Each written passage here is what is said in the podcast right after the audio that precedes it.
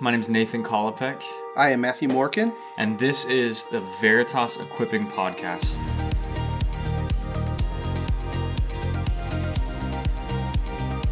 Our goal is, especially during this time, to equip you to live out your faith and love Jesus well. Well, Nathan, we are gathered again, and it is hard to believe that the year 2020 is almost over, Come on. and you've made it. Wow. So Yeah. far, and you've made it too. I, I have. I'm kind of gimping along lately, but Yep. I'm going. Okay, Yep, I'm yep. going that way toward uh, January 1st, 2021, and always before you know the first of the year, we come in with these two whopper mega Christian holidays, and I think one gets kind of overshadowed by another. It could just be me. Fair play. What do you think? Christmas, Thanksgiving, does one? Well, it's, it's it's interesting that you you called Thanksgiving a Christian holiday because we're going to talk about thankfulness today. But yeah, the the pilgrims as like Puritans and believers and stuff coming in wanted to give thanks to God. So in our culture, it's not a Christian holiday, but Thanksgiving is such a rich Christian theme, right? It's So- huge. I, I think we ought to own this. I, I'm I'm pushing for us owning Thanksgiving. it, is, it is ours because even as we look at like the year 2020, it has been a hard year. Yeah. My goodness. And I am not a small business owner. I have not a lot going on in the economy, but it has been a it has been a whopper year with COVID going on, and Yeah. then you have elections, and you've got a lot of shifting sands going on, and people are discussing masks. So there's a lot of big things Yep. up in the air. So sometimes I think of maybe some who are listening when we come into like talking about holiday season, and then you bring up you drudge up old stuff, kind of, you know, like Yeah. family stuff, and you know how's this going to work out, and drama, and coming into Thanksgiving, it's Yeah. tough. even in the adult ministry department, we kind of know seasonally as we go through the holidays, this is post this season, there's going to be a lot of stuff to walk through with people family conflict, family drama, let alone in this particular year. As we're recording this, some families are choosing not to gather for Thanksgiving because of health concerns, safety concerns, wisdom concerns. So, that on top of the usual stuff, there there's disappointment, there's concern, there's frustration, there's yeah, people misunderstanding where other people are at, even, or maybe looking at people making different choices with frustration, anger, uh, fear, maybe. So, all of that is kind of this nice big pot, this this like nasty stew that we're all we're all living with. So we want to talk about Thanksgiving not as a holiday, but as a rich Christian like doctrine theme that has super practical implications. Yes, and we have this rich foundation that we can hope in and be thankful for all the time, no matter what. And so, yeah, like you said, we're not just talking about a holiday here, and we're not just talking about a season of the year. I mean, everybody gets caught up. I do too. I'm guilty of it. You get caught up in the season and you know, you let things kind of roll off your shoulder a little bit easier. It's the holidays, you know, and all this stuff, and uh, really is something that we can rejoice in year round. And so, wanting to build a foundation, not just for Thursday, like I, I it has so little to do with Thanksgiving Thursday, but has something that we can grasp onto, you know, in July and May and February and whatever those months bring for us. Yeah. So let's kind of dive in here. I'm going to ask you some questions. Uh, what is your favorite Thanksgiving uh, tradition? What's my favorite Thanksgiving tradition? I don't I don't think I have many Thanksgiving traditions.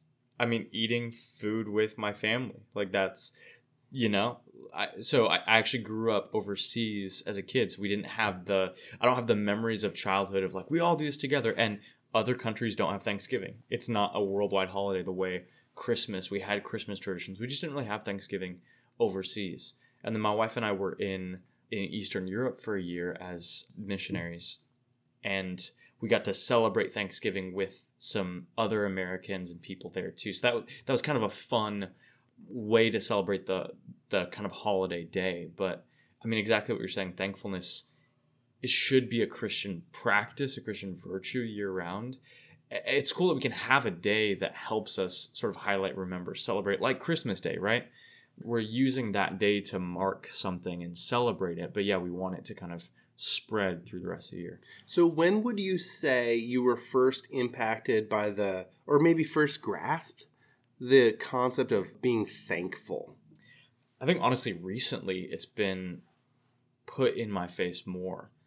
2020, yeah, all of us, you know, it's redundant to say all of us are feeling it, but as I'm looking at, and even even in church leadership or trying to love and serve people, trying to make decisions that have an impact on other people, realizing there's a lot still to be thankful for, even in difficult times, and even just listen to some sermons from another another church context about thankfulness, like those things to try to stir my heart towards thankfulness for this moment, even if I don't know what the next moment will, will bring. Hmm. What about you? Have you thought about thankfulness much, or was there a season in life where that that really captured you?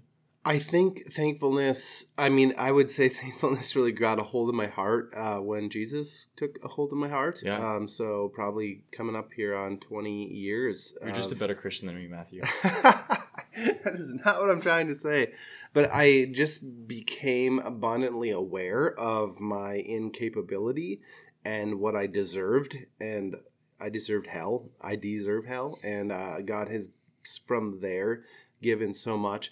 And then I think realizing probably in the last five, ten years, I think having kids really transformed my view of thankfulness because you realize how much help you need and uh, especially when you consider and pray for them and their futures, their salvation, and the, and then their college dreams and families and future stuff. And so that had a huge impact on me. But there's both the spiritual, which is mega, but just everything. Like I have done nothing, and God has given. And so for me, it goes. uh, Big time. I love to ride my bike. We've referenced before, and you're out on the trail and you're like, wow, wow, wow. Like there's trees and there's hills and there's mountains some places and, and you just like, whoa, and the clouds and the sky and the sun and you're just like, this is amazing. And then, you know, you have a storm like the derecho. And the derecho for Matthew just emphasizes God's kindness to us in that I'm still alive, and for the damage we took, there was so much more damage that didn't happen. And if you look and see how things could have just been way worse. And so, So, what's the difference between just kind of being overwhelmed or thinking nature is beautiful and actually giving thanks? Like, actually letting that move us towards Thanksgiving? Because I think a little bit we need to define what we mean by thankfulness, Thanksgiving, this, this kind of cluster of words. this is where I might deviate. This may be more of a Mattism, so be careful with that. But I think thankfulness should spin out of awe. When you look at, you know, whether it be trees or whether it be, oh my goodness, my house could have been destroyed, like there's an awe factor. And so connecting the two in how is how I do it, right? Connecting the two of like what hasn't been destroyed, I'm so thankful for. Or um, you know, when you when you see a tree and you just realize, like, man, like I had nothing to do with it. Or you consider the sun, you know, consider the sun, and that the Earth rotates around, and and we are just like we are smaller than ants in the grand scheme of of things that we can see out in orbit, you know, and you're just like awe can't do anything about it i can't you know if the earth starts to drift one day away from the sun we'll all be talking about it i'm sure but no one will be able to do anything about it and that is i don't know i just associate thankfulness with awe So, thankfulness is a response when we connect the, the events in our life, the stuff in our life, the creation around us, when we connect that back to God, the one who made it, who created it. And it's a heart response of gratitude. Like gratitude and thanks are, are similar. It's it's essentially saying, You have been good, kind, faithful for me, all those things that I don't deserve, and I appreciate it. I'm grateful for it. I respond to you with love and humility, right? When mm-hmm. I'm when I'm thankful for something, it's also an expression of humility. And and I think if we look in our hearts and we're not, we find ourselves just not really grateful or not really thankful.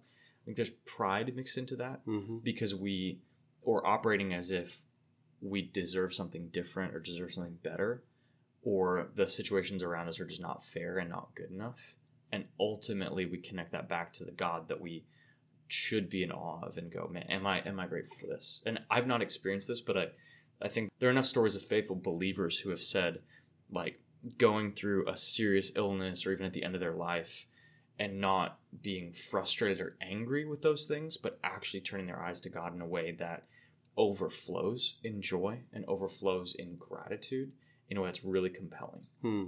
And I that's uh, where I always go is remembering as a believer we have this different reality that is it's not hokey, it's not, you know, mystically spiritual, but you have your eyes have been opened to the holiness of God. And when you see holiness, you see set apartness. And I'm on the other side of the set apart. And so you just functioning out of that humility of that I am ruined before God. I think of Isaiah 6, you know, Isaiah is just in awe of God. And then at the end, he's like, Well, I'm dead. I'm pretty much toast here. And God, in that moment, makes it right. Again, graciously giving him what he needed. And so, viewing the reality that everything I need, God has given to me and again, there's a tension, right? There's a tension between my will and God's will. And when I submit to God's will, it increases my understanding of, oh, this is better. this is better. And I, I see myself as the two year old, you know, who wants to run out on the street. And my parents are like, you cannot run out there. And I'm like, but my will says I need to run out there. You stop pushing me back. Like I see a street, I need to run out there, and my parents' will overrides. They even correct me in that. And then as I grow up, I'm like, oh man, if I had run out there, I'd have been hit. You know, that would have been crazy. That would have been painful, you know. And so I, at 40 years old, am still like, God, I want to run on the street. Let me go. It's going to be awesome. I can do this all by myself. Yay me, yay me. And he's like, no, don't go out in the street. Don't go out in the street. Don't go out in the street. And even sometimes to where he dis- disciplines me to keep me back. And then as I mature and grow, I see things where I'm like, thank you.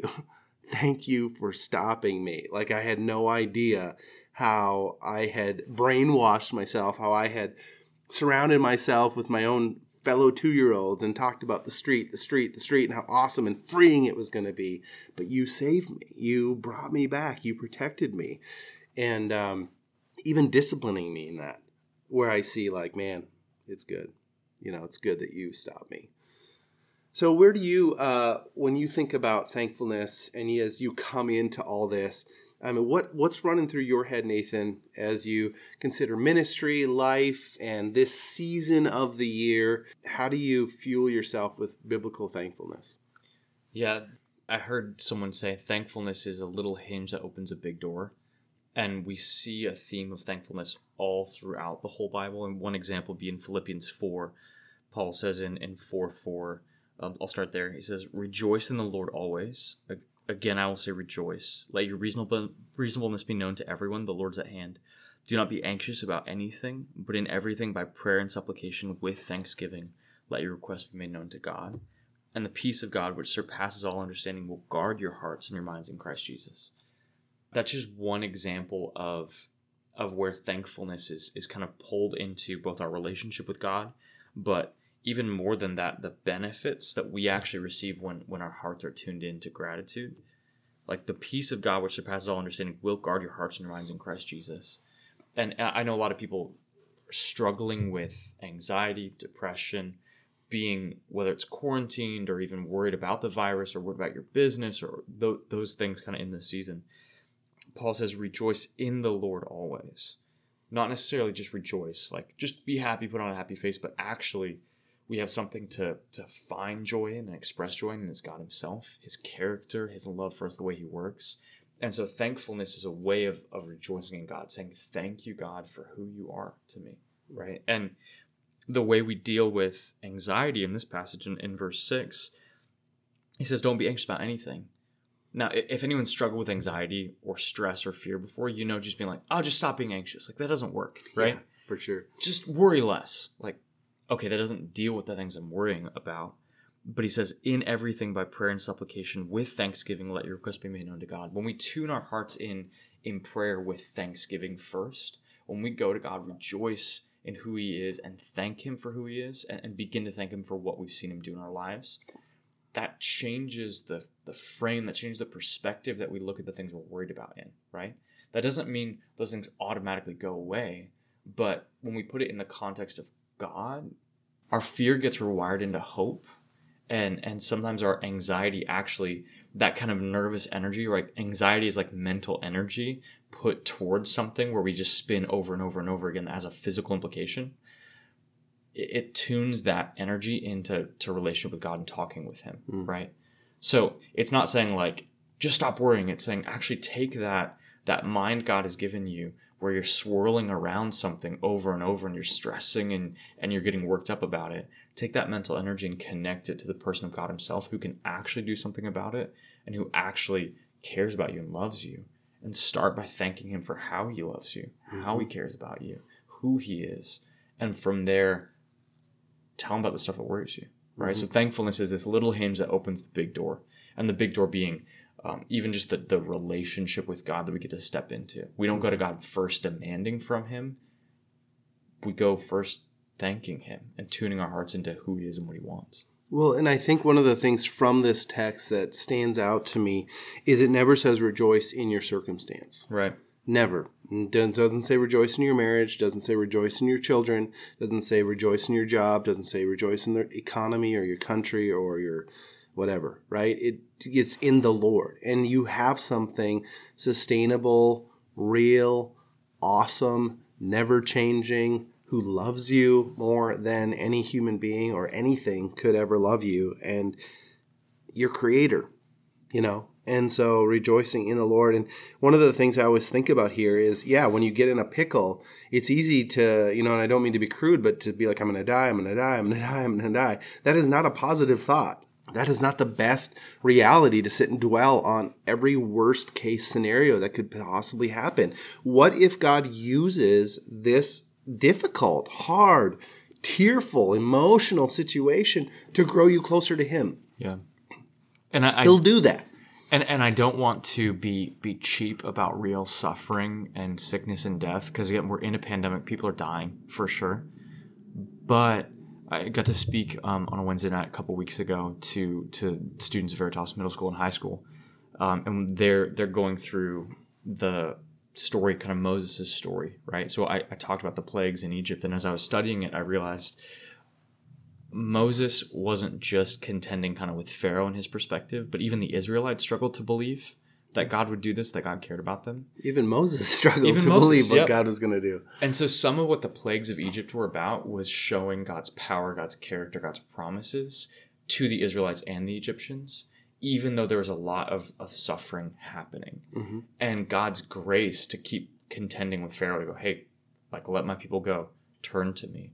And we see like a mixed multitude, like Egyptians came out of Egypt with the Israelites because they saw how big God was. Mhm. I, I just wonder a little bit if in this time, as things are really difficult, part of what God is doing is helping us as Christians cling to Him more closely rather than the stuff we've been depending on, like my health, like my job, like the, the rhythms of life, my hobbies, whatever. Not to say those things are bad, and not even like I'm not even trying to say the, the pandemic is God's punishment on earth, right? I'm I'm not going that far, but we know we know God wants to shape us through everything, including this.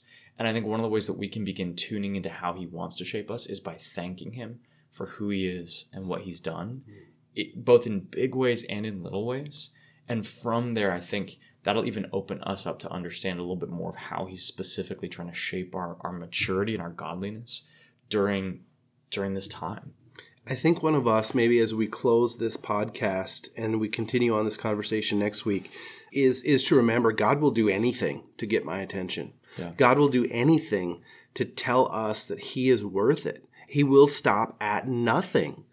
And He desires for us to know that He has us in His hands, that He is worth rejoicing in, that He is worth casting all our anxieties on, that He is worth giving everything to. And no matter what we are going through, we can look back at our very own testimonies and say, He has been faithful.